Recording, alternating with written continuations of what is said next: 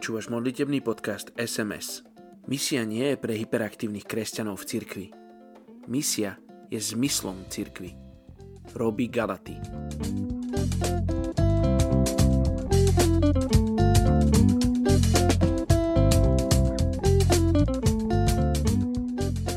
Etnická skupina Khmerů 22.11.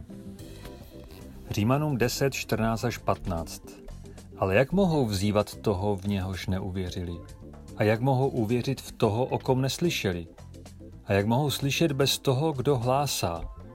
A jak mohou hlásat, nebyli-li posláni? Jak je napsáno, jak jsou krásné nohy těch, kteří zvěstují pokoj, těch, kteří zvěstují dobré noviny. Dnes se budeme modlit za etnickou skupinu Khmerů, čítající přibližně 15 milionů lidí.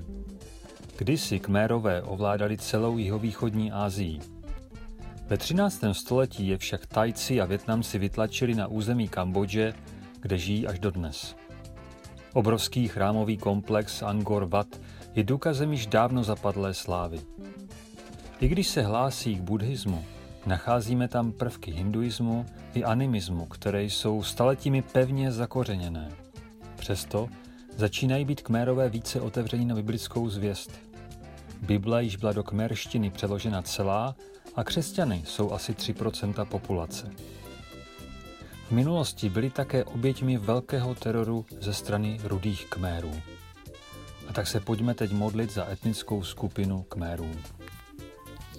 Pane Ježíši, děkujeme ti, že tvoje slovo se mezi Khmery šíří, že mají zájem o skupinky studia Bible. Modlíme se, aby takových skupinek bylo čím dál více, aby bylo dostatek těch, co je povedou a budou ostatní vyučovat a vést je k tobě.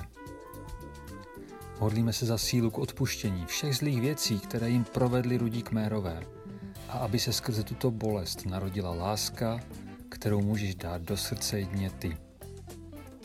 Prosíme, aby z nich samotných povstali evangelisté, proroci, pastýři, učitelé i apoštolové, aby z nich povstali misionáři, kteří vyjdou a zasáhnou národy, které je kdysi utlačovali.